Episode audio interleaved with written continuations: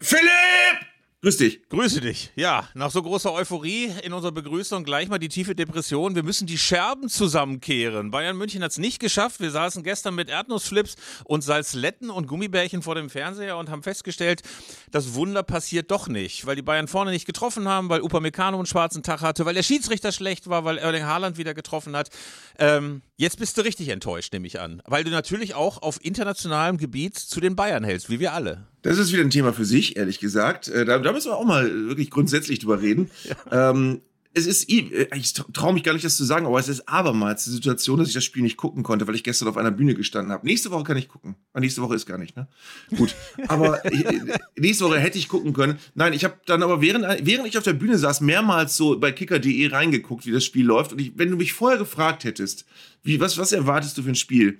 Dann hätte ich die ganze Zeit gedacht, okay, die beiden werden alles versuchen werden ein bisschen auf Granit beißen. Wenn sie Glück haben, gehen sie früh in Führung. Dann könnte es interessant werden, aber wahrscheinlicher ist, dass es zu, zu, lange dauert und dann verlieren sie knapp oder spielen unentschieden. Und so war das Spiel dann ja auch anscheinend. Also ich, es klingt für mich so, ich konnte dann nur eine Zusammenfassung gucken, als hätten die Bayern äh, den richtig dollen Glauben daran, dass sie das noch kippen, eigentlich nach 30, 40 Minuten schon nicht mehr gehabt. Und ich werde dir natürlich das komplette Spiel nacherzählen. All die Großchancen, die die Bayern hatten, all das große Pech, das sie mit dem Referee hatten.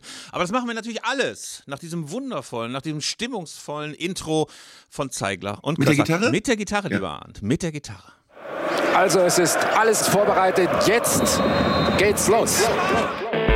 Zeigler und Köster, der Fußball-Podcast von elf Freunden.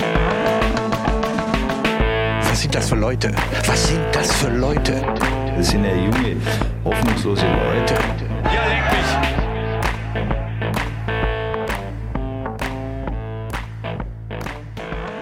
So, jetzt.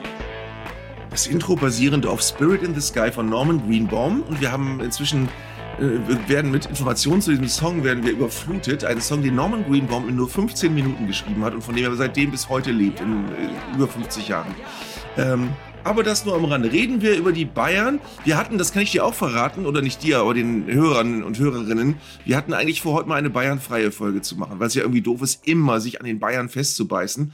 Aber das geht heute natürlich gar nicht. Also heute musst du wieder reden. Ähm, Gesamtwetterlage, Julian Nagelsmann hat alle Champions League-Spiele gewonnen gegen alle großen Gegner. Meistens sogar recht mühelos, war im Pokal, war in der Meisterschaft vorne dran paar Wochen Thomas Tuchel und alles ist pulverisiert. Keine Champions League mehr, kein Pokal, Bundesliga zwar noch vorne, aber auch nicht ganz, ganz souverän. Philipp, was machen wir damit?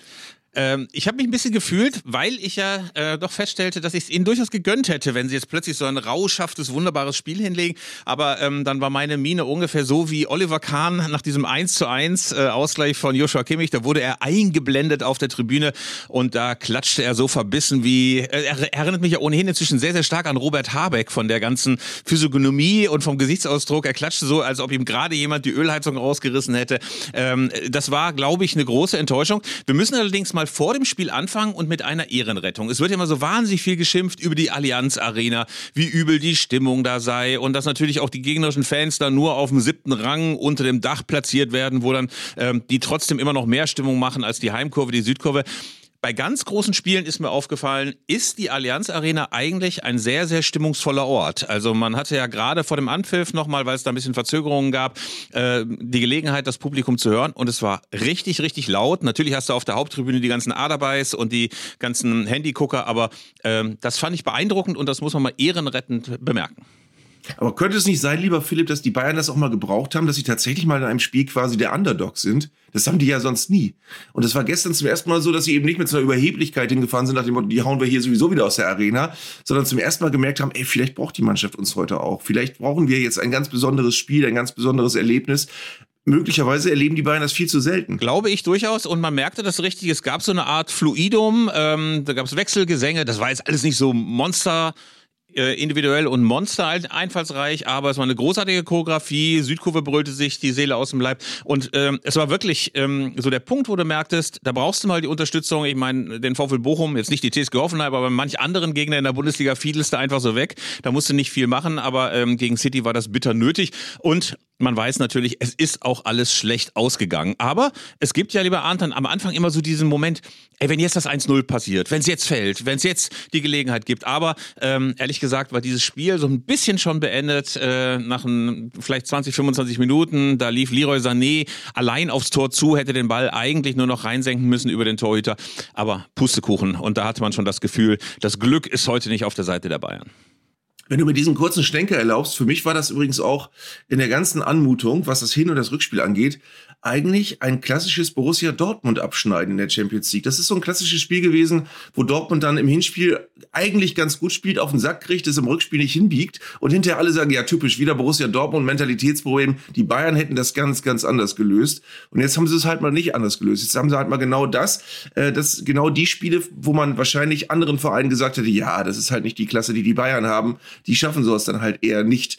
Ähm, und das, das war gestern auffällig, dass die Bayern eben überhaupt um jetzt darauf zurückzukommen, du hast in diesen 180 Minuten nie irgendein Mir-San-Mir-Gefühl gesehen, nach dem Motto, ey, Manchester machen wir jetzt auch platt, jetzt haben wir alle anderen auch schon hinter uns. Ähm, das war, das haben sie nie richtig hingekriegt. Nee, und äh, das muss vielleicht auch mal jetzt in den nächsten Wochen Anlass sein, um mal drüber nachzudenken, wie das eigentlich weitergeht beim FC Bayern. Es gab ein entlarvendes Interview vorher, in diesem Vorlauf. Äh, The Zone hat ja übertragen, teilweise auch mit bizarren Szenen. Äh, dann liefen zum Beispiel Laura von Torra und Michael Ballack diese Treppe hinunter, die es ja in diesem Kabinengang des FC Bayern gibt. Und Michael Ballack war ganz offenkundig so wahnsinnig damit beschäftigt, nicht zu stolpern, keinen Kameramann über Bord zu werfen, äh, nicht hinzufliegen, nicht in den Beleuchter reinzurennen dass er einfach nur sinnloses Zeug von sich gegeben hat. Also so Füllwörter. Hier mal ein Subjekt, da mal ein Objekt, äh, zwischendurch mal ein Verb, ein Adverb, aber es macht alles überhaupt gar keinen Sinn. Und da hast du gemerkt, Michael Ballack, dem Experten, tust du am allerbesten, wenn du ihn einfach irgendwo hinstellst und möglicherweise noch mit einem alten Kumpel, mit dem Tuchel oder mit dem Kahn rumkumpeln lässt. Ähm, weißt du, was mich, was mich, was mich, Entschuldige, weißt du, was mich absolut irre macht? Hast du diese, kennst du diesen Werbespot, wo Fußballfans Fußball gucken wollen und plötzlich klingelt, klingelt Michael Ballack überraschend an der Tür, ja, bitte, geht direkt ja. durch und setzt sich aufs Sofa und guckt mit denen Fußball. Und die, und die sitzen so anhimmelnd neben Michael Ballack äh, und drehen durch vor Freude. Ich möchte nicht, dass Michael Ballack irgendwann mal, wenn ich ein wichtiges Spiel gucken will, bei mir klingelt und dann einfach sich auf mein Sofa setzt. Äh, das ist eine Horrorvorstellung. Und, ja. Äh, und dir die Chips wegfuttert. Und dir die Chips wegfuttert äh, und du bist noch die ganze Zeit dabei, ihn noch anzimmeln und kannst noch nicht mal Fußball gucken. Also äh, das war ein etwas desaströser Auftritt. Klar war aber auch, finde ich, ähm, gerade in diesem äh, in diesen ersten Minuten, dass du gedacht hast, ey, jetzt muss irgendwas passieren, jetzt muss äh, der FC Bayern mal kommen. Ähm, und das hat halt nicht hingehauen, weil du eben auch gesehen hast, wie gut City ist. Äh, sie haben gerade am Anfang natürlich auch gewusst, jetzt gibt es erstmal einen kleinen Ansturm der Bayern, das federn wir mal ab und das versuchen wir mal zu überstehen. Und das hat schon richtig gut funktioniert. Und ich habe halt auch festgestellt, so jemanden wie Erling Haaland, der ist ja inzwischen so fast mehr Mythos als Spieler. Ne? Also die Leute gucken dahin, die Kamera folgt ihm immer, jeder guckt immer, was macht er, was macht er, was macht er, was macht er. Das tut einer Mannschaft natürlich auch ganz gut, wenn sich alle Aufmerksamkeit eigentlich nur auf einen einzigen fokussiert, obwohl die so viele absolute Weltklasse-Typen bei sich in den Reihen haben. Ich habe mir dann gestern nachts nach meinem Auftritt, als ich ins Hotelzimmer zurückkam, noch die Berichterstattung angeguckt, also das Spiel so in, quer durchgesäppt und dann noch die Interviews angeguckt. Ähm, und Thomas Tuchel ist sehr lange interviewt worden von Laura von Torra und Michael Ballack und hat angefangen damit, dass er äh, eigentlich vielleicht nicht 80 Prozent, aber 60 Prozent auf den schlechten Schiedsrichter und auf den schlechten Platz geschoben hat ähm, und äh, hat sich wahnsinnig eingeschossen auf den Schiedsrichter. Äh, wir wollen ja auch über Schiedsrichterentscheidungen jetzt gar nicht mehr so oft reden im Moment. Vielleicht wenigstens, wenigstens müssen wir aber jetzt, nicht. müssen wir aber noch. Aber die beiden heute. Handelfmeter, ich kann dir sagen, ähm, das war wieder, waren wieder Musterbeispiele für Handelfmeter, wo der Kommentator so entschuldigend sagen muss, naja, nach der aktuellen gültigen Regelauslegung mussten die wohl gegeben werden. Und das sind aber zwei Handelfmeter, wo ich sagen würde, wenn ich Schiedsrichter wäre, würde ich mir die angucken und sagen, ja, vielleicht ist die Auslegung jetzt so, ich will solche Handelfmeter nicht geben, deswegen machen wir das mal nicht. Also das waren beides Situationen, wo beide Mal ein Spieler aus kurzer Entfernung angeschossen wurde. Das hättest du früher nicht gegeben und das wäre auch besser gewesen. Das wäre dem Sport gerechter geworden, da in beiden Szenen keine Handelfmeter zu geben und schon gar nicht Upamecano eine gelbe Karte. Und es gab ja vorher auch noch diese andere Szene, die ebenfalls nicht gut für den Schiedsrichter Turpin aus Frankreich gelaufen ist. Da war Haaland ja an Upamecano vorbeigelaufen. Upamecano hatte ihn umgehauen. Das hätte auch rot gegeben, wäre es nicht vorher abseits gewesen. Aber anstatt dass der Schiedsrichter mal ganz kurz zu seinem Assistenten draußen guckt und schaut, hat er möglicherweise schon die Fahne gehoben oder könnte man möglicherweise über dem Headset mal ein bisschen kommunizieren? Zack, erstmal rot, große Aufregung, dann musste er die rote Karte unter großem Aplomb wieder zurücknehmen. Also, das fand ich genauso peinlich. Aber ich wollte mal ganz kurz, ich habe eben den Faden verloren und habe mich verplaudert. Dieser entlarvende Moment war nicht, wo Ballack diese komische Showtreppe da runterstolperte, sondern wo Oliver Kahn im Interview war mit den beiden und dann wurde er von der ansonsten ein bisschen zu plauderigen Laura von Torra, die inzwischen immer so siebenminütige Anmoderationen macht, ähm, wurde äh, er dann zurecht gefragt, wie sieht denn das aus mit dem Stürmer? Warum habt ihr euch eigentlich keinen Stürmer besorgt, außer Chupomuting? Und dann sagte Kahn so, ja, äh, das ist ja auch gar nicht so einfach, einen, einen, guten Stürmer zu kriegen. Das ist ja gar nicht so einfach. Und äh, ja, der Schupo, der, der macht das ja auch gut. Ey, und dann einmal sagen zu können, auch als Führungskraft vom FC Bayern, ey, da haben wir einen Fehler gemacht. Wir sind offenkundig vorne dort, wo es darum geht, Tore zu schießen, zu schlecht besetzt, kriegen sie alle nicht hin. Ne? Dann schweigen sie verkniffen, sind pampig, weichen aus und so weiter. Da denke ich immer, das ist doch Souveränität. Auch mal Fehler zugeben oder sagen, ey, da haben wir ein Manko, das funktioniert in dieser Saison nicht, wie wir es uns vorgestellt haben. Nein, nein, nein, der Schuppo, alles auf Schuppo. Ich meine, der war mal als Ergänzungsspieler eingekauft, ne? Also. Mhm. Aber wenn man dann die Ecke auch äh, nochmal, die, die Umdrehung noch weitermacht, muss man sich natürlich schon fragen, warum haben die Bayern eigentlich nicht? Weil die haben ja schon nicht gedacht, Schuppo-Muting schießt die gesamte Champions League in Klump, sondern die haben gedacht, der kann gut funktionieren. Früher hätten sie wirklich äh, in so einer Situation drei Stürmer für je 80 Millionen geholt, damit sie äh, notfalls einen zu viel oder zwei zu viel haben ähm, also die Zeiten scheinen vorbei zu sein, dass die Bayern äh, äh sowas übererfüllen, einen Kader aufplustern, indem sie äh, lieber 35 als 25 gute Spieler haben. Äh, das, das wäre früher so gewesen und ist jetzt nicht mehr so. Interessant war übrigens auch, dass Pep Guardiola ja auch noch gefragt wurde bei, bei der Zone, wie er das Spiel gesehen hat. Und er hat sich, ich will jetzt nicht zu viel reininterpretieren, aber er hat sich so ein bisschen äh, geäußert, wie wenn man im Pokal ein Spiel in Westenbergs Kreuz gewinnt, äh, nach dem Motto, ja, ist immer schwer hier und war auch kein, kein schweres, kein, kein einfaches Spiel. Wir sind froh, dass wir es geschafft haben. Es hätte auch ganz anders laufen können, aber das waren so Höflichkeiten, die klangen nicht so, als hätten die jetzt 90 Minuten nackte Angst gehabt, sondern es war so, ja, die wussten, die haben 3-0 Führung und sie spielen das nach Hause. Nee, aber genau so war es. Du sahst auch direkt nach dem Schlusspfiff, äh, wie die sich einfach so abklatschen, aber das hatte ein bisschen was wie Vorbereitungsspiel in Craiova irgendwie beim Walchsee Cup. Also man hatte nicht das Gefühl, da sind wir jetzt auch mal der größten Prüfung, die hier in der Champions League auf uns wartet, von der Klippe gesprungen und Gott sei Dank haben wir es irgendwie geschafft. Es war ein ganz routiniertes Abgeklatsche. Insofern ähm, will ich mal so sagen, äh, war es, glaube ich, für die Bayern heilsam und für City fast so eine Art Pflichtsieg irgendwie nach diesem rauschhaften Hinspiel. Ähm, aber wenn man jetzt mal so ein bisschen drüber hinausgeht, man äh, hat Tuchel gesehen, der natürlich versuchte, seine Mannschaft gut zu reden und sagte, jeder lag am Schiedsrichter und am Platz und keine Ahnung und äh, Gras zu hoch und, äh, und Ball zu äh, schlapp. Ähm, ich glaube aber, dass der FC Bayern sich jetzt ja fragen muss, wie geht's denn jetzt weiter? Aus der Triple- oder Sextuple-Saison ist irgendwie noch nicht mal eine Double, sondern irgendwie eine Single-Saison geworden, wenn überhaupt, wenn überhaupt. Und ähm, man merkt ja einfach, es gab möglicherweise so eine Art Nukleus dieser Mannschaft mit diesem Champions League-Gewinn unter Flick und offenbar funktioniert diese Mannschaft nicht mehr. Sané funktioniert nicht, wie sie es vorgestellt haben. Gnabry äh, war vor ein paar Jahren, irgendwie hatte man das Gefühl, der ist so auf dem Weg zur Weltklasse und jetzt hat man das Gefühl, er stagniert. Du hast hinten solche Leute wie Upamecano drin. Ey, nix gegen den, schlechten Abend, aber möglicherweise ist das auf dem Level wie City, Real und jetzt meinetweise auch Neapel oder Milan spielen einfach auch nicht genug. Also da müsste man sich ja auch mal als Führungskraft zumindest die Frage stellen, sind wir da auf dem richtigen Weg? Ja. Ich muss ganz ehrlich sagen, ich, ich mag das ja auch nicht, mich auf einzelne Spieler einzuschießen, aber bei Upamecano verwundert mich immer, dass der nichts mehr von dieser Unantastbarkeit hatte, die er noch in Leipzig hatte. Oder hat. Ähm, der war in Leipzig, war der überlebensgroß. Da hast du immer, immer wenn du gegen die gespielt hast, hast du gedacht, scheiße, dann kommt ja Upamecano. Äh, wie willst du denn den, gegen den überhaupt ein Tor schießen? Äh, und das war, äh, gefühlt war der, hat er wirklich auch nie Fehler gemacht in, in, in seiner Leipziger Zeit. Und jetzt in München ist er immer noch ein guter Verteidiger, aber er läuft so mit. Also er steht halt so neben ein paar Nebenleuten, die auch ab und zu mal Fehler machen. Und ganz oft ist er derjenige, der den Fehler macht. Also das ist äh, komisch. Er hat da in München den Schritt von einem völlig überragenden Abwehrspieler von Leipzig zu einem von vielen in München hat er nicht gut hingekriegt. Äh, und das, das ist, finde ich, finde ich, sehr auffällig. Aber das ist ja auch eine Diskussion, die wir beide schon mal hatten. Äh, dieses Fokussieren auf einzelne Sündenböcke ist immer nervig. Äh, diesmal war es Upamecano. Ich habe hinterher auch ein bisschen noch so durch die YouTube-Sammlung da gesurft. Äh, also was so die Nachberichte anging, dann hieß es immer Upamecano Bock oder Upamecano äh, schwarzer Tag, schwarzer Abend. Ähm, diese Fokussierung darauf ist manchmal nervig, zumal es jetzt in diesem Spiel auch daran lag, dass Coman zwar super dynamisch auf der rechten Seite unterwegs war, aber gleichzeitig eben auch sehr, sehr unpräzise Flanken geschossen hat, dass vorne keiner dabei war, der die Buden gemacht hat. El Goretzka, eine aussichtsreiche ähm, ähm, Situation gehabt, in der er dann irgendwie den Ball mindestens so hoch geschossen hat wie Uli Hoeneß 76 äh, gegen die CSSR. Also ähm, das waren viele, die daran beteiligt waren, dass das gestern nicht geklappt hat. Kannst du dir schon optisch, bildlich, fotografisch vorstellen, wie in München die Meisterfeier ausfallen wird, wenn sie denn, wenn sie denn stattfindet überhaupt. Äh, das finde ich ja auch was ganz Schwieriges, dass die Bayern eigentlich immer vorleben, nee, komm, Meister alleine ist uns überhaupt nichts wert. Wir, wir wollen mindestens zwei, eigentlich sogar drei Titel und alles darunter ist eigentlich ein Misserfolg.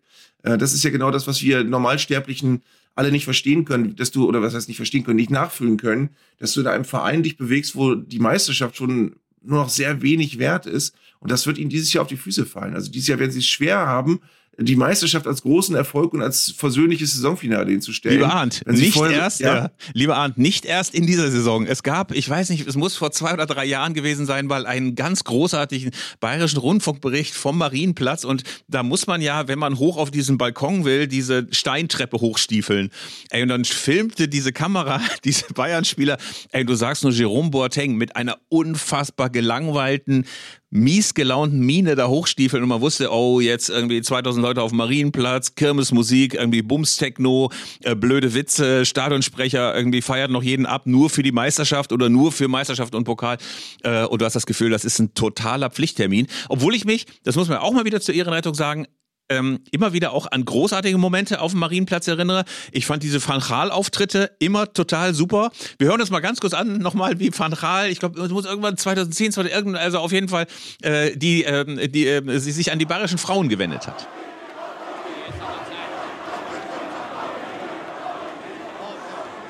Okay, zuerst, zuerst. Ich habe gesehen, viele Frauen sind hier. So, so auch viele Mutti. Ein dicker Kuss von der Trainer von der Meister.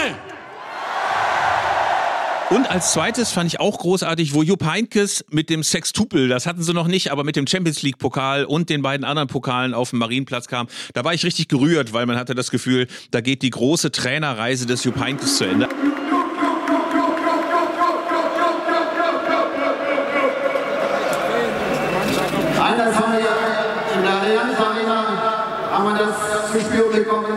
in den Stadien in der Bundesliga, in Berlin, gestern in Berlin.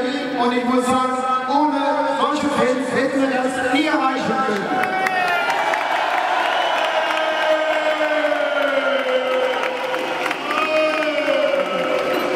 Ich habe, die Eltern werden sich vielleicht erinnern, 1990 habe dem Balkon gestanden und habe so ein bisschen großspurig den Europapokal versprochen.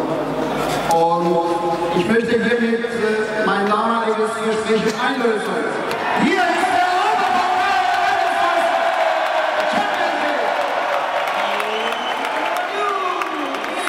Also es gab auch schöne Momente, aber ich glaube, in diesem Jahr wird das eine triste Veranstaltung. Ja. ja, aber das ist, wie gesagt, das ist der Fluch, den man dann irgendwie bewältigen muss, dass du, wenn du in der Liga dir eine solche Vormachtstellung erarbeitest, die man natürlich als FC Bayern auch sich erarbeiten möchte und muss, wenn man kann, dann bist du irgendwann in einer Situation, da bist du unersättlich, was die nationalen Dinge angeht und hast dann Schwierigkeiten, ähm, das immer wieder hochzuhalten. Und äh, das fand ich übrigens sehr spannend, dass Thomas Tuchel gestern gesagt hat, das fand ich auch sehr, nee, das hat er gar nicht gestern, das hat er vor dem Spiel gesagt, dass er der Meinung ist, er mag überhaupt nicht, dass solche Spiele so gewertet werden, dass man immer sagt, Pokal ist nicht ganz so wichtig wie Europapokal und Europapokal ist aber viel wichtiger als die Liga. Und dass man da, und das, das ist wirklich, glaube ich, eine der Krankheiten, die sich so ein bisschen eingeschlichen hat, dass die Bayern immer wieder versuchen, aus manchen großen Spielen noch größere zu machen, um äh, das besser nach außen hin verbal verkaufen zu können. Und bei manchen Spielen hast du das Gefühl, ja gut, sie fahren halt hin, weil sie müssen. Äh, oder Hoffenheim spielen sie halt, weil sie müssen. Und es ist aber überhaupt kein, kein Spiel mehr, wo irgendwer danach giert, überhaupt Erfolg zu haben, weil sie denken, die machen wir eh wieder so weg.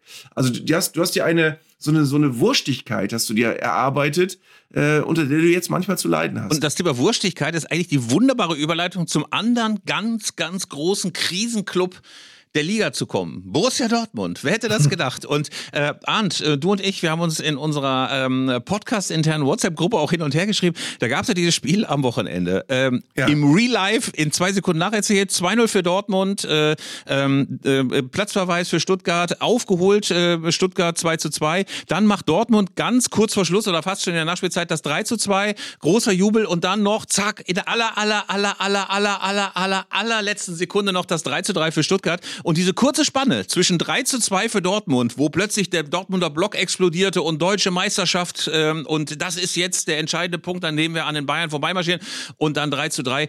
Das hat ja tiefste Depression ausgelöst bei BVB. Tiefste Depression. Man dahinter Edin Terzic in der Pressekonferenz, wo man das Gefühl hat, irgendwie, äh, der richtet sich jetzt gleich selbst. Äh, also, mhm. äh, das war schon erstaunlich, wie extrem das hin und her schwankte. Ja, was soll man zum Spiel sagen? Ähm, selbst jetzt ein paar Minuten nach dem Spiel fällt es mir äh, schwer, die, die richtigen Worte zu finden. Ähm, ich weiß, es kommen gleich Fragen. Ich werde ein paar Dinge versuchen zu beschreiben, aber es fällt mir gerade extrem schwer, das auszudrücken, was, was ich fühle. Es ist viel zu viel Wut und viel zu viel Enttäuschung jetzt dabei, um jetzt ähm, eine klare und sachliche Antwort auf, auf dieses Spiel zu geben. Aber es war am Anfang der Saison hatten wir ein Spiel zu Hause gegen Werder Bremen, haben wir zur 88. Minute 2 zu 0 geführt, haben das Spiel dann noch 3 zu 2 verloren und da dachte man, jetzt hat man alles gesehen im Fußball, schlimmer kann es nicht werden und dann kommt heute. Heute war alles serviert, ähm, zur Halbzeitpause waren wir gut im Spiel, lange in Führung, haben angesprochen, was nicht passieren darf. Und trotzdem ist es passiert. Und ja, es tut extrem weh und fällt mir schwer, jetzt die richtigen Worte zu finden. Ja, aber das äh, ist auch das gesamte Spannungsfeld, in dem sich der BVB bewegt, war in diesen 90 Minuten eigentlich einmal eins zu eins abgebildet, dass du wirklich äh, das Gefühl hast, sobald die führen, ist eigentlich alles okay und alles ist richtig und äh, Terzic unantastbar und die Mannschaft dann doch wieder ein Titelanwärter. Und wenn sie sowas dann wieder herschenken, sind sie wieder die größten Deppen, wo klar ist, naja, ist halt der BVB, kann halt nichts werden. Ich glaube, dass Edin Terzic auch das schwierig findet, äh, diese Situation zu moderieren, weil er natürlich nach so einem Spiel, die sich nicht hinstellen kann, sagen kann, ja, waren trotzdem 90 gute Minuten und wir haben nur ein paar entscheidenden einzelnen Situationen haben wir dann nicht aufgepasst. Der war natürlich vollkommen ähm, deprimiert nach dem Spiel und der muss das auch irgendwie natürlich benennen, was da schiefgelaufen ist. Aber auf der anderen Seite ich, hab, ich muss mich ja dann immer nach so einem Spiel dann äh, gedanklich auf meine Fernsehsendung vorbereiten. Und mir ist dann klar geworden, als es 2-0 stand, wenn es so geblieben wäre, dann wäre das große Thema meiner Sendung am Sonntag gewesen, ey, Meisterschaftskampf irre. Die Bayern stolpern, Dortmund zieht, vor, äh, zieht gleich nach Punkten. Und jetzt hast du wieder eine Situation, mit der du im Traum nicht gerechnet hast, dass der BVB jetzt mit Rückenwind in die letzten Spiele geht.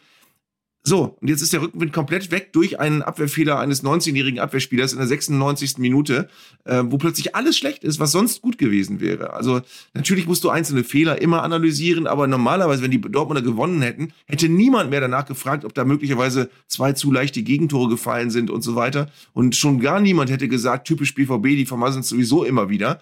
Aber jetzt ist das so. Und jetzt daran siehst du, wie, wie gaga das ist. ist manchmal wirklich äh, Ergebnisse über alles gestellt werden und nach den Ergebnissen wird die Saison eigentlich umgedeutet und die Arbeit bei einem Verein statt umgekehrt. Statt zu sagen, wir gucken mal, wie da insgesamt gearbeitet wird, wie die insgesamt aufgestellt sind, welche Grundvoraussetzungen sie haben und ob sie da stehen, wo sie stehen müssen das äh, ist da irgendwie verloren gegangen. Und ein bisschen ist das ja auch so eine Hybris zu sagen, ey, der VfB Stuttgart, den musste auch einfach mal wegfielen. Ja, ich weiß, Abstiegskandidat. Ich weiß, nur mit zehn Mann. Und ja, du musst eigentlich als Spitzenmannschaft so einen Vorsprung auch mal verwalten können, gerade wenn du nach einem 3 zu 2 nur noch wenige Sekunden zu überstehen hast. Aber irgendwie dachte ich auch, das ist eine Truppe, die von Sebastian Hoeneß offenbar nach den dunklen Labadia-Monaten, die ich es mal nennen würde, äh, offenkundig äh, neu strukturiert hat. Das ist eine Mannschaft, die mit einer Euphorie und neuem Selbstbewusstsein spielt, die immer weiter gefeitet hatte, die zu diesem Zeitpunkt schon einmal einen 2 zu 0 Rückstand aufgeholt hatte da mal auch diese besondere Situation zu erkennen und zu sehen, ey, das war auswärts. Das war gegen eine Mannschaft, die jetzt nochmal fightet. Das war gegen eine Mannschaft, die ähm, neues Selbstbewusstsein hat durch den Coach und durch äh, jüngste Erfolge.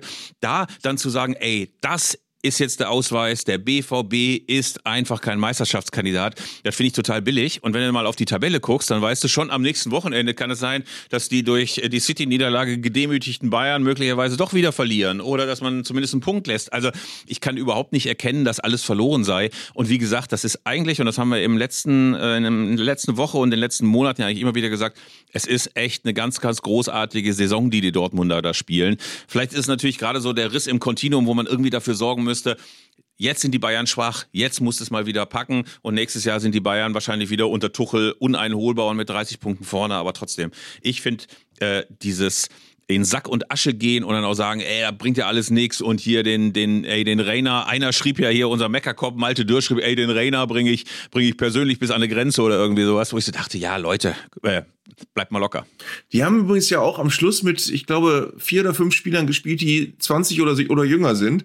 Ähm, das war auch mutig und das ist aber auch der Weg des BVB. Die holen eben, wie schon auch schon mal angesprochen, nicht die Spieler, die anderswo schon äh, in großen Ligen 36 Tore pro Saison schießen, sondern die holen Spieler, die sie dann spannend entwickeln können, wie Bellingham, wie Jaden Sancho vorher. Solche Leute. Und das ist der BVB-Weg und damit hast du automatisch mehr Streuung und mehr Ausreißer, als wenn du einen Kader hast wie Bayern München. Das ist der normale Weg und es fällt auch auf, dass der BVB eine völlig normale Saison spielt, im Guten wie im Schlechten. Du hast ein paar Ausreißer, du hast auch mal zehn Spiele gewonnen zwischendurch, das darf man auch nicht vergessen, ist auch noch nicht lange her. Und du hast äh, auch tollen Fußball gespielt. Du hast einen Julian Brandt, der so gut ist wie nie zuvor. Du hast viele Spieler, die, die eine richtig gute Saison spielen. Und dann hast du einzelne Spiele, die nicht funktionieren. Und du merkst aber auch am, am großen Ganzen, dass die Dortmunder wirklich nur dann Meister werden, wenn die Bayern eine unterdurchschnittliche Saison spielen. Also wenn die Bayern alles normal machen, dann werden die einfach auch Meister. Das ist programmiert. Und wenn die, wenn die, wenn die Bayern schwächeln, kann Borussia Dortmund da sein.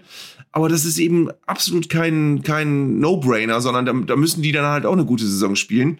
Eine richtig gute. Und das, das ist die, das sind die Kräfteverhältnisse vorne und die sind jetzt, was sich da zeigt, ist völlig normal, finde ich, oben an der Spitze.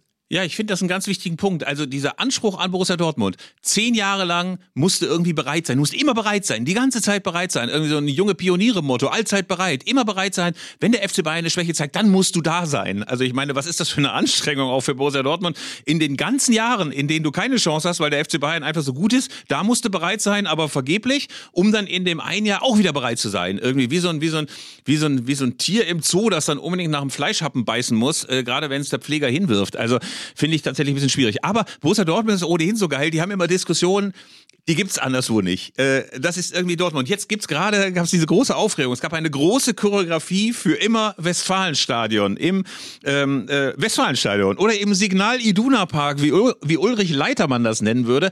Das ist der Chef von Signal Iduna, dem Versicherer, der total sauer war, der total sauer war. Und anstatt, dass ihn irgendein Presseoffizier mal zurückgepfiffen hat und gesagt hat, Alter, bist du geisteskrank, halt die Klappe, äh, gib was anderes von dir, aber das lassen wir nicht unautorisiert oder autorisiert in die Medien. Er hat gesagt, für mich ist diese Choreografie äh, oder das inakzeptabel, wenn man bedenkt, wie sehr wir diesen Verein seit längeren Zeiten unterstützen und ihm auch zur Seite standen, als andere keinen Cent mehr geben wollten. Also, er hält die Fans für wahnsinnig undankbar und es gab natürlich sofort große Proteste und ich muss gestehen, ich kann jeden einzelnen Protest verstehen, weil, ey, wie bescheuert kann man sein als Vorstandschef von Signal Iduna, von den Fans irgendetwas erwarten zu wollen an Dankbarkeit oder an Respekt für einen gekauften oder einen verkauften Stadionnamen, ähm, das ist völlig absurd. Er hätte ja sagen können, nachdem es diese Choreografie gab, ja, wir sind ein bisschen traurig, weil wir uns natürlich auch wünschen, dass die Fans das Stadion Signal Iduna Park nehmen. Aber natürlich verstehen wir auch die Gefühle von Anhängern, für die das Stadion natürlich auch Heimat ist, für die dieser alte Name Westfalenstadion besetzt ist. Stattdessen monster schlecht gelaunt in der Lokalzeitung ein Interview zu geben und zu sagen, ey, die Fans sind ja respektlos, ey, wie bescheuert kann man sein? Es ist so, dass sie äh, in meinen Augen sehr viel besser gefahren wären, wenn sie gesagt hätten oder verfahren wären nach dem Motto, wir verstehen, dass das für die Fans eine Herzensangelegenheit ist und dass der Name Westfalenstadion natürlich auch immer irgendwie bestehen bleibt. Offiziell heißt es aber Signal Iduna Park. Ähm, aber wir lassen die in Ruhe, wenn sie mal diesen, äh, ne? also es, es, es, war ja keine militante Aktion gegen diesen Sponsor, sondern es war eine Aktion für den Namen Westfalenstadion, ähm, der einfach, ähm, ja, wirklich das eine sehr emotionale Sache ist. Ähm, ich hatte übrigens mal interessanterweise einen Kollegen, der äh, in äh, seinem Pri privaten Facebook-Account den äh, auch versponserten Namen seines Vereins nicht korrekt gesagt hat, sondern er hat den auch den alten Stadionnamen gesagt. Und der hat mir dann mal erzählt, er hat dann äh, Ärger bekommen mit dem Verein, weil der Sponsor sich beim Verein über ihn beschwert hat, dass er in einem privaten Netzwerk, wo er auch nicht irgendwie öffentlich geschrieben hat, sondern nur mit Freunden, dass er dort ähm, den, den alten Vereinsnamen gesagt hat. Und es stellte sich heraus, dass er offenbar mit einem Vertreter der Firma des Sponsornamens äh, bei Facebook verbunden war. Und der hat ihn dann sofort beim Verein angeschwärzt, nach dem Motto, hier guck mal, euer Stadionsprecher, der sagt da nicht den, den richtigen Namen, sondern der sagt den alten Namen. Schweinerei, setzt den mal bitte so richtig auf den Pott, wie man bei uns im Norden sagt. Ähm, und äh, das, das nimmt, nimmt natürlich auch dann Ausmaße an, die sind, die muss man einfach trennen. Also, dass du als Verein natürlich dann auf den Straßenschildern drauf sein willst, als Sponsor meine ich, als äh, Sponsor des, des Stadionnamens. Und dass du natürlich möchtest, dass die Reporter im äh, Radio das bitte dann so sagen, wie es offiziell heißt, ähm, ist auch schon ein bisschen äh, bemüht und angestrengt, aber das ist noch verständlich. Aber dass du möchtest, dass die Fans ähm, in, in ihrer Vereinskluft in der Kurve den alten Stadionnamen nicht mehr verwenden, das äh, kannst du nicht machen, das kannst du nicht bringen und das ist auch nicht sehr schlau. Äh, und es ist ein PR-Desaster, weil natürlich jeder Bericht über die Proteste von Ulrich Leitermann und jeder Bericht über die Reaktion der Anhänger wieder mit diesem großen Bild für immer Westfalenstadion von dieser Choreografie bebildert war. Also das nennt man Streisand-Effekt. Ihr, ihr, kennt das, äh, wenn man gar partout äh, nicht möchte, dass so berichtet wird oder so der alte Stadionname gezeigt wird und er wird immer und immer und immer wieder gezeigt. Das ist ja, äh, das ist ja, entschuldige, wenn du mir den Gedanken noch erlaubst, das ist ja so, als wenn du als Trikotsponsor den Vereinen vorschreiben möchtest, dass sie bitte keine Fans in alten Trikots mehr auf die Tribüne lassen, weil da ja nicht der korrekte Sponsor draufsteht und der korrekte Sponsor ist ja jetzt ein anderer. Das kannst du ja auch nicht machen. Das würdest du auch nicht machen. Und das ist im Grunde ja das Gleiche. Und ich glaube, dass sehr, sehr viele Anhänger diese Diskussion auch inzwischen wahnsinnig genervt wahrnehmen, weil sie natürlich symbolhaft auch einfach dafür steht, wie viel inzwischen verhökert wird, ob es der Stadionname ist. Ich habe jetzt neulich, da bin ich fast vom Stuhl gefallen, ähm, gab es eine Auflistung der Gelder, die Kinder oder ihre Eltern zahlen müssen, wenn sie in der Premier League Einlaufkind sein wollen. Und dann las ich, dass bei Everton 712 Pfund oder 732 Pfund gezahlt werden müssen, damit du Einlaufkind bei Everton bist. Das mag sich nach dem Abstieg möglicherweise auch ein bisschen reduzieren, die Kohle. Vor allem, um dieses Thema abzuschließen, kannst du natürlich auch einen drauf lassen, dass natürlich die BVB-Fans in Zukunft diesen Namen Westfalenstadion noch dreimal mehr penetrieren werden, als sie es sonst getan hätten. Einfach nur, um ja. dem Sponsor zu zeigen, Leute, jetzt wirklich erst recht, das könnt ihr uns nicht verbieten und jetzt äh, überlegt mal schön, wie er beim nächsten Mal reagiert. Also damit haben die eine mit Sicherheit eine Lawine losgetreten, die dem Sponsor nicht gefallen wird und äh, wo sie aber dann am Ende selbst maßgeblich beteiligt waren. Definitiv. Arndt, aber jetzt müssen wir natürlich gerührt sein, weil Paul Dardai ist wieder da. Der gute alte mhm. Paul, das Paul-System äh, ist wieder da bei Hertha. Wir erinnern uns, er wurde vor ein paar Jahren gefeuert, weil man, Freddy Bobic sagte es, äh, einen neuen Impuls setzen wollte. Zack, jetzt ist er da, um einen neuen Impuls zu setzen. Ähm, tja, der Teufel ist ein Eichhörnchen äh, und das, was Freddy Bobic noch gesagt hat, äh, als er ihn rausgeworfen hat, äh, hat sich jetzt quasi ins Gegenteil verkehrt. Er ist quasi die letzte Rettung. Man hat Gott sei Dank nicht wieder auf Felix Magath gesetzt, obwohl ich das natürlich auch unter boulevardesken Aspekten sehr, sehr schön gefunden hätte. Stattdessen Pardadei. Und ähm, ich kann jetzt nur in Berlin sagen, dass das Schöne ist, dass er wieder ein, ein ganz wohliges Gefühl der Wärme und der Zusammengehörigkeit unter den Herthanern verströmt. Also man hat das Gefühl, er ist irgendwie nie weg gewesen. Seine Söhne spielen ja alle drei Fußball. Ähm, einer jetzt ja auch noch in der Jugend, einer schon in der ersten Mannschaft von Hertha. Äh, und trotzdem muss man ja mal sagen, wenn man auf die Tabelle guckt, wenn man sieht, dass Schalke erstarkt ist, Bochum jetzt nicht total abschmiert, Stuttgart sich mobilisiert hat und Hoffenheim auch noch wieder gut spielt, ich frage mich, an wem die vorbeiziehen wollen, selbst mit Pardadei. Mhm. Ich bin vorgestern bei, bei einem anderen Auftritt, der war in Leipzig, von einem Fan gefragt worden, was glaubst du eigentlich, wer absteigt? Philipp. Und ich, bin, ich finde diese Situation komplett schwierig, weil du kannst im Moment überhaupt nicht sagen, bei welchem Verein eine Tendenz klar nach unten oder klar nach oben zeigt. Du kannst überhaupt nicht sagen, ich bin sicher, Bochum erwischt es noch oder ich bin sicher, die Schalker kriegen das nicht hin oder Stuttgart. Die haben alle jetzt ihre Punkte geholt und werden auch immer noch ein paar Punkte holen. Das heißt, im Moment ist es so, klassische Situation und auch eine meiner Lieblingstheorien. Eigentlich wird der Abstieg danach entschieden, wer in den letzten fünf Spielen am besten spielt. Ähm, alles, was vorher ist, ist wie, bei, wie so ein Qualifying in der Formel 1. Du stehst dann in einer Startreihe und die Hertaner halt im Moment hinten. Aber wenn du jetzt anfängst, äh, das Ganze äh, your shit together zu getten sozusagen, dann, dann kannst du, dann kannst du jetzt äh, dich verdient retten in den letzten fünf, sechs Spielen.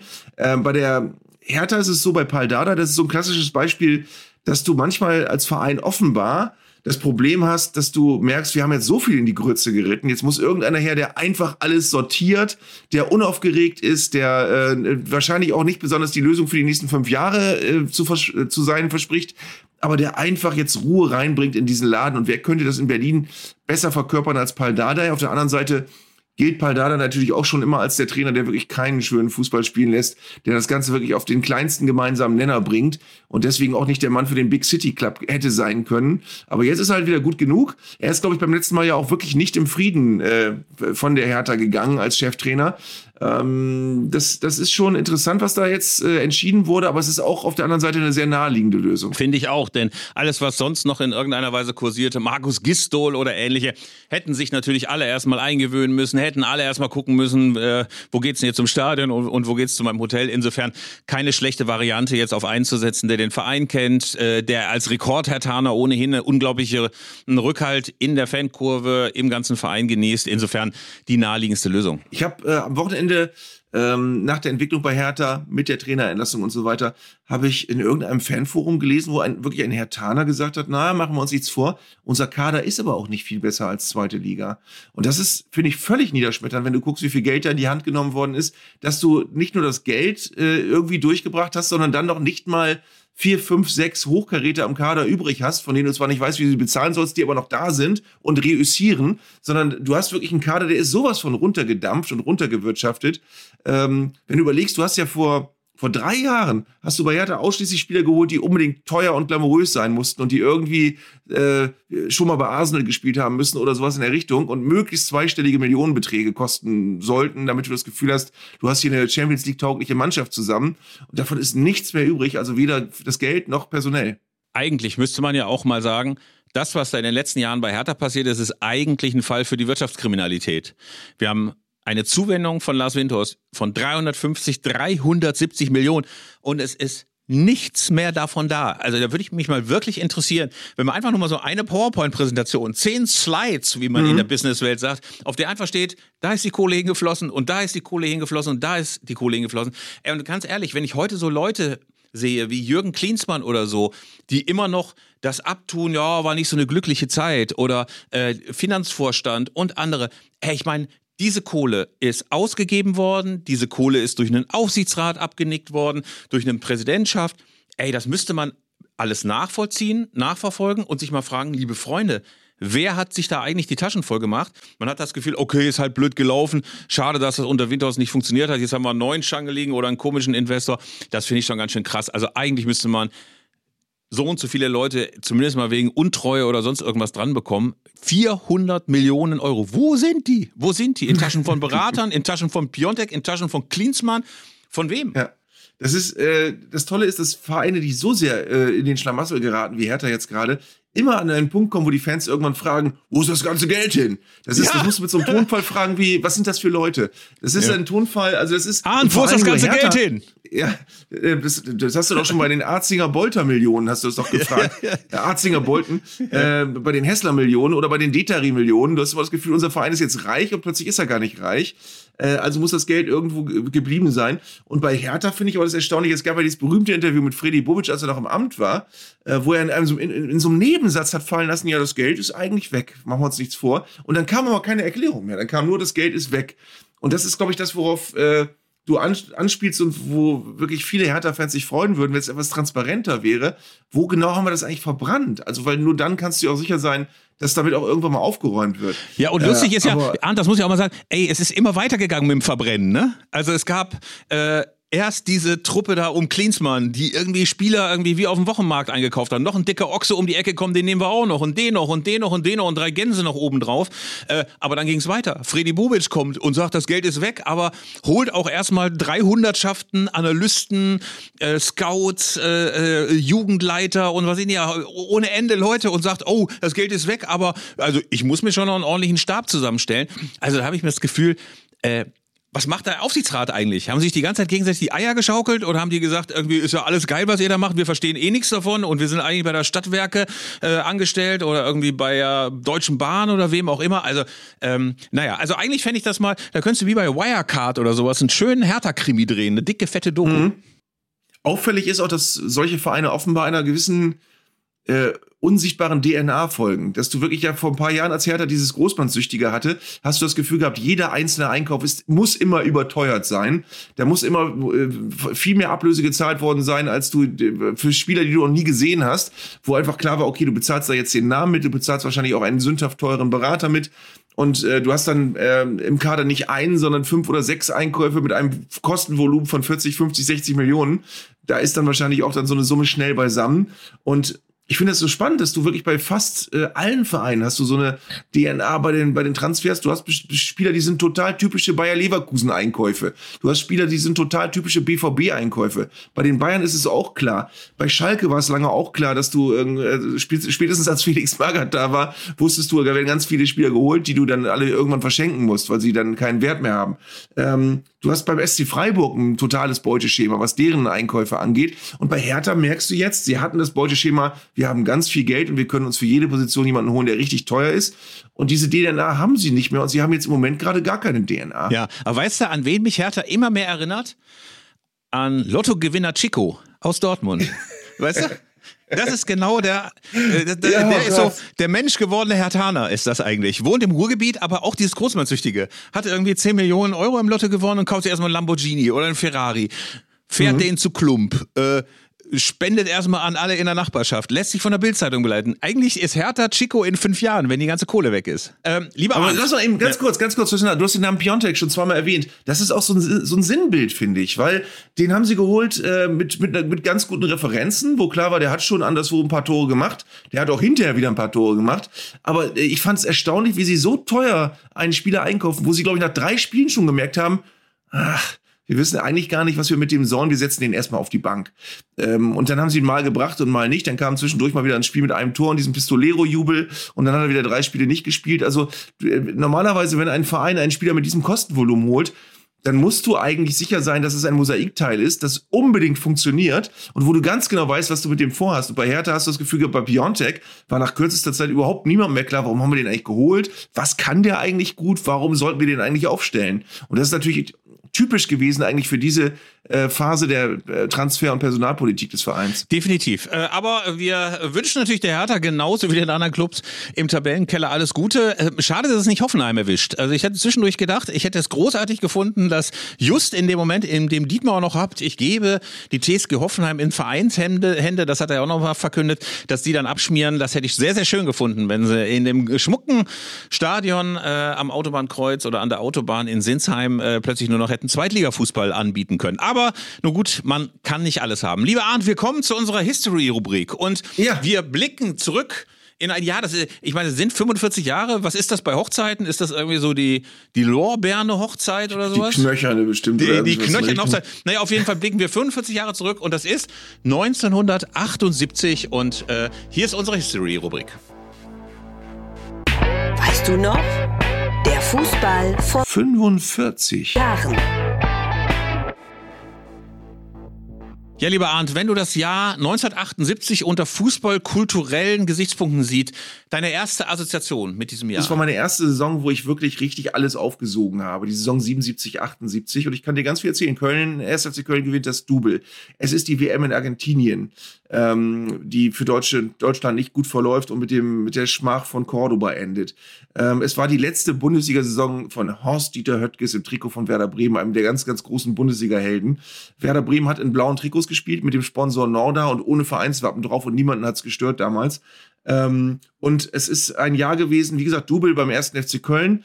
Äh, und in einer Phase, wo du wirklich vor der Saison nie wusstest, werden die Kölner Meister oder wird vielleicht Eintracht Frankfurt mal Meister oder der HSV oder doch die Bayern oder Gladbach. Das war eine, eine völlig andere Fußballwelt.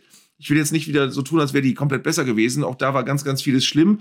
Äh, mein Verein hat, glaube ich, einen Zuschauerschnitt von 14.000 gehabt in dem Jahr oder so und äh, ein, ein meistens mindestens halbleeres Stadion.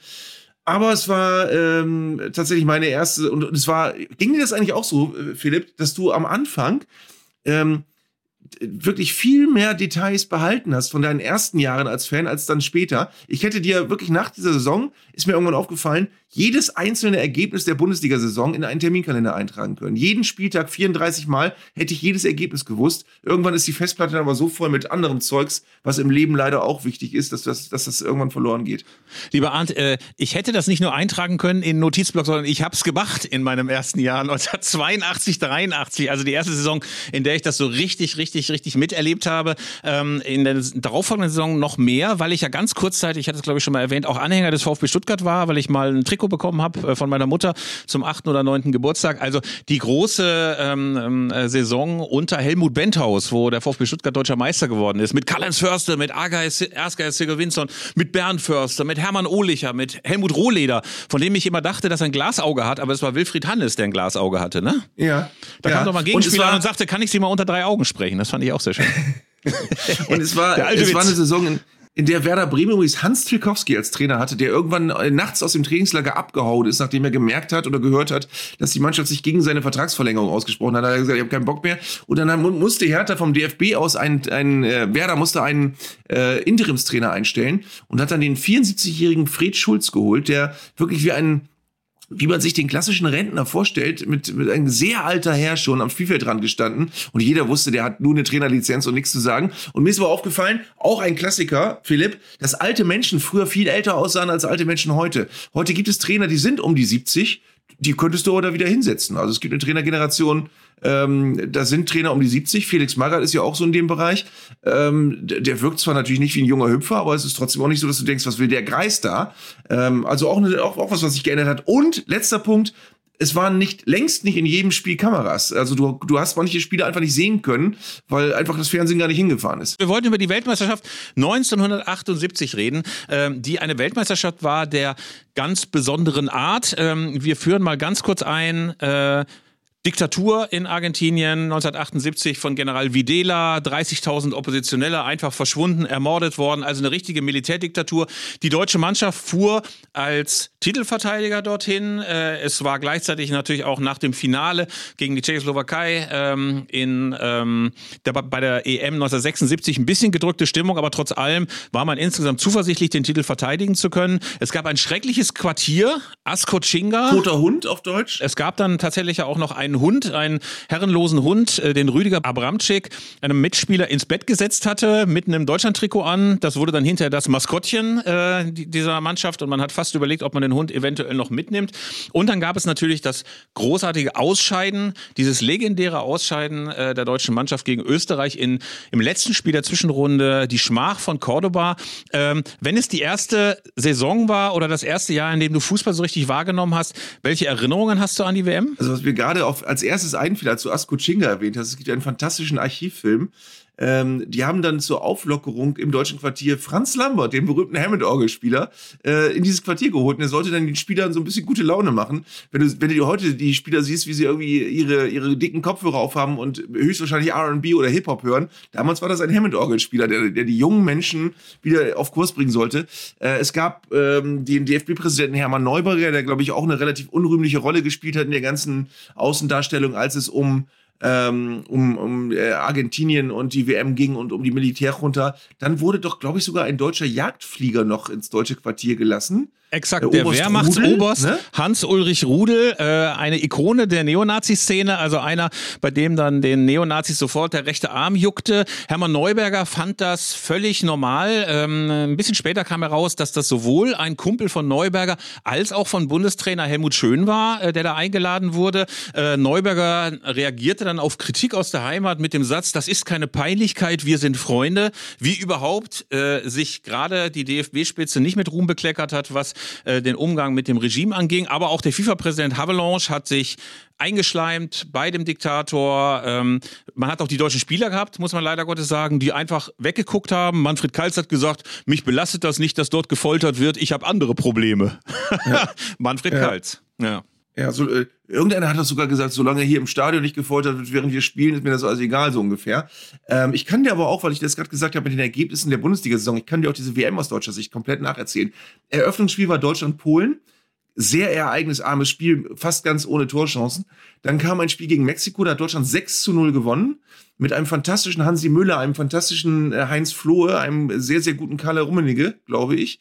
Äh, dann haben sie äh, ein drittes Spiel gehabt gegen Tunesien, wo jeder dachte, die hauen sie weg und haben aber nur 0 zu 0 gespielt. Das war damals noch eine riesen Schmach, weil die afrikanischen Länder alle als totale Fußballzwerge galten, die eigentlich man mindestens mit ähm, fünf, sechs, sieben Toren, am besten aber zweistellig weghaut. Und dann kam eine Zwischenrunde, damals noch keine K.O.-Runde, sondern Zwischenrunde. Da haben sie erst 0-0 gegen Italien gespielt, äh, auch eher schmeichelhaft.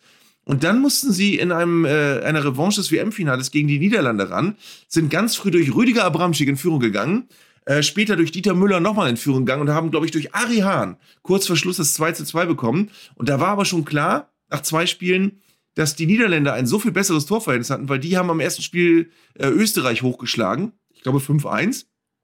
Das heißt, es war klar, dass Deutschland Österreich richtig hoch weghauen muss, um noch ins Finale zu kommen. Und äh, die Bild hat getitelt, wir brauchen äh, fünf Tore gegen Österreich, ist egal, weil 1954 in Bern haben wir sogar sechs geschossen und wurden dann Weltmeister. Das hat dann nicht geklappt, dann kam dieses letzte Spiel und Deutschland ging sogar auch in Führung, hat dann aber zwei, drei verloren durch Hans Krankel und nicht mal das Spiel um Platz drei geschafft. Das war dann Italien gegen Brasilien, auch ein tolles Spiel. Und Finale war dann Argentinien durch einen großartigen Mario Campus und zwei Tore gegen die Niederlande nach Verlängerung 3-1. Das war die ganze WM. Ihr braucht jetzt keine WM-Bücher mehr kaufen. Ihr habt das alles erzählt bekommen jetzt vom Onkel. Ich nehme mal an, dass der Verlag Kupres in dieser Sekunde Insolvenz anmeldet, weil äh, die WM 78 Bücher ab sofort nur noch bei 2001 oder bei Wohltatswimmelbüchern verkauft vielleicht, werden können. Vielleicht, vielleicht doch noch ein WM-Buch kaufen, weil es lohnt sich. Sepp Meyer hatte eine groteske Dauerwelle bei dieser WM. Ähm, und das, das mit 34 Jahren äh, im fortgeschrittenen Fußballalter hat er angefangen, jetzt muss ich mal irgendwas mit meinen Haaren anders machen. Und er hatte so eine Art Afro. Das sah sehr, sehr sehr, bizarr aus bei Sepp Meyer und äh, lohnt, lohnt den Blick nochmal. Und aus dem Quartier, ich weiß nicht mehr genau, wer es erzählt hat, aber als er in, die, in, in das Zimmer kam, das er mit Sepp Meyer geteilt hatte, lag Sepp Meyer an einem der Abende in Askuchinga ohne Bettdecke auf seinem Bett,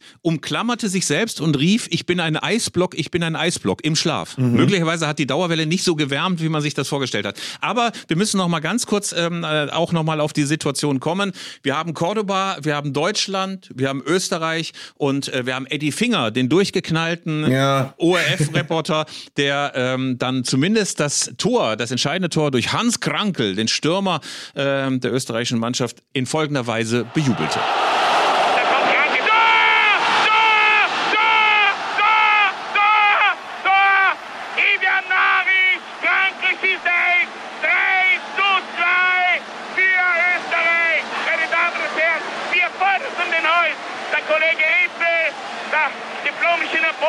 pusten uns ab.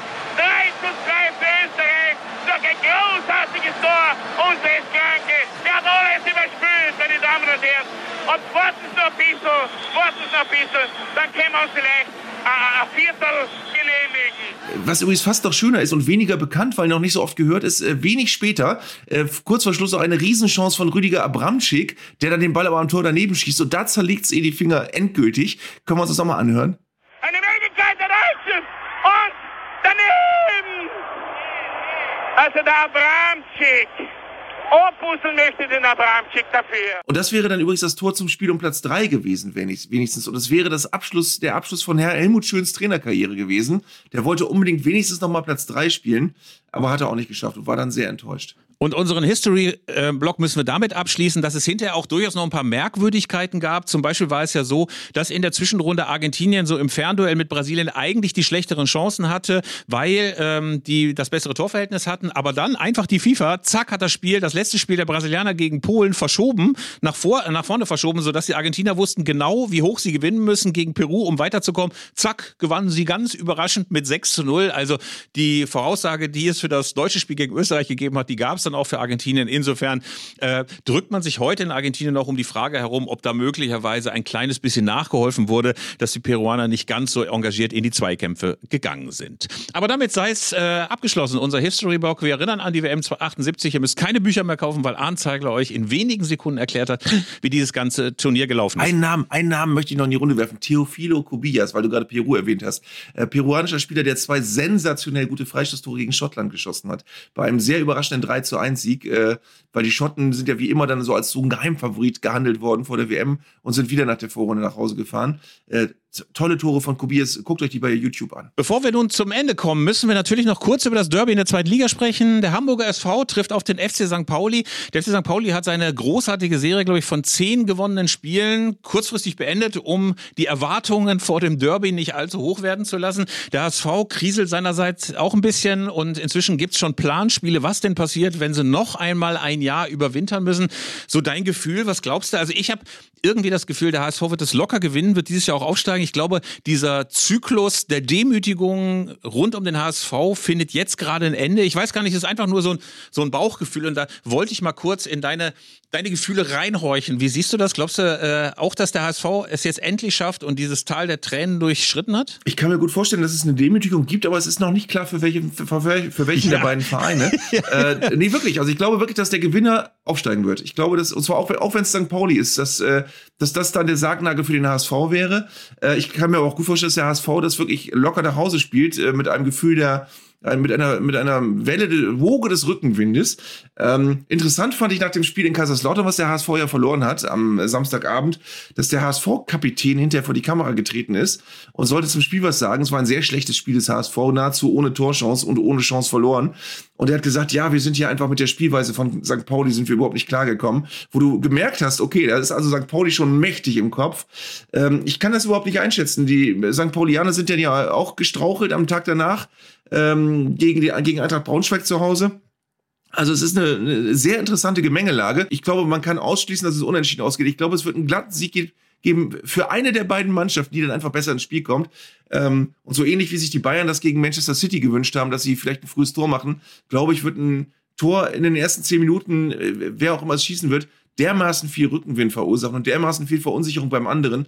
Das kann schon ein sehr, sehr spannendes Spiel werden. Und schließen möchte ich eigentlich nur mal, gerade wo wir jetzt noch mal den Mythos dieses Derbys bemüht haben, noch einen anderen Mythos. Ich finde es nach wie vor total großartig, was gerade beim ersten FC Kaiserslautern abgibt. Ähm, wir haben ja auch in den letzten Jahren immer mal wieder runter in die dritte Liga geguckt, wo man immer dachte, ey, wie bitter das ist, dass so ein großer Club, der so viele deutsche Fußballmythen in sich versammelt, der äh, von den Weltmeistern 54 über diese geilen Duelle mit Real Madrid in 70ern und so weiter und so fort, ähm, dass das äh, jetzt gerade so in der dritten Liga so ein bisschen angelandet gelandet ist, äh, jeder, der auf dem Betzenberg war, nicht nur gegen den HSV, sondern vorher auch schon gegen Heidenheim, schwärmt wieder davon, wie unfassbar diese Magie in diesem Stadion ist. Und ich habe auch, muss ich sagen, in meinem Leben schon viele, viele, viele Stadien gesehen. Der Betzenberg ist tatsächlich immer was extrem Besonderes. Wenn man da auf dem Block ist, wenn man unten am Rand steht, das haben wir auch mal gehabt, als wir so Fotos gemacht haben für so ein Buch von meinem Elf-Freunde-Mitgründer Rinaldo über ähm, große Stadien. Ey, das ist wirklich was ganz Besonderes. Und jedem Groundhopper, der noch nicht da war, der gesagt hat, ah, Pfälzisch-Sibirien, das ist nichts für mich. Äh, und wenn die Armee da schon abzieht, dann äh, will ich da auch nicht hin.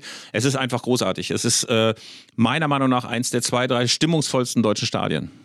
Ich möchte übrigens betonen, dass Terence Boyd und ich beim selben Verein gespielt haben, in, in Weihe bei Bremen, allerdings zu unterschiedlichen Zeiten und auch unterschiedlich gut. Aber ähm, eine, eine gewisse Verbindung besteht. Terence Boyd und ich schreiben uns auch manchmal. Ähm, ist ein sehr, sehr guter Typ und auch so ein klassischer Stürmer, der für, so einen Verein wie Kaiserslautern wirklich Gold wert ist. Wenn du den da vorne drin hast als, als äh, Aufsteiger in die zweite Liga, dann weißt du ganz genau, da hast du einen, an dem kann sich alles aufrichten, der, den stellst du da vorne rein und der macht auch meistens die Buden, wenn er irgendeine kleine Chance hat. Ähm, großartiger Spieler für diesen Verein. Und deswegen wünschen wir Terence Boyd natürlich alles Gute für die letzten Spiele, dem FC St. Pauli und dem Hamburger SV natürlich jeweils auch. Der Jo Opa Mikano, bitteschön auch, über den ja so viel geschimpft worden ist. Und natürlich uns beiden. Wir sind nächste Woche wieder da mit Folge 33 unseres äh, Selbsthilfegruppe-Podcasts Zeigler und Köster. Philipp, es war schön. Ja, wieder mal. Ich freue mich. Auf nächste Woche. Danke allen fürs Zuhören. Bis bald. Das war Zeigler und Köster Fußball-Podcast von Elf Freunde. Ihr hörtet eine Produktion im Auftrag der Audio Alliance. Koordiniert hat diese Folge der Kollege Tim Pommerenke. Die Aufnahmeleitung besorgte Jörg Groß-Kraumbach und Sprecherin war Julia Riedhammer. Für das Design des Podcasts war Lukas Niehaus verantwortlich. Die Öffentlichkeitsarbeit lag in den vertrauensvollen Händen von Franziska Schmidt und die Podcasts bei Elf Freunde werden von Luis Richter koordiniert. Am Mikrofon saßen bei Köster und Zeigler, wenig überraschend, Philipp Köster und Arndt Zeigler.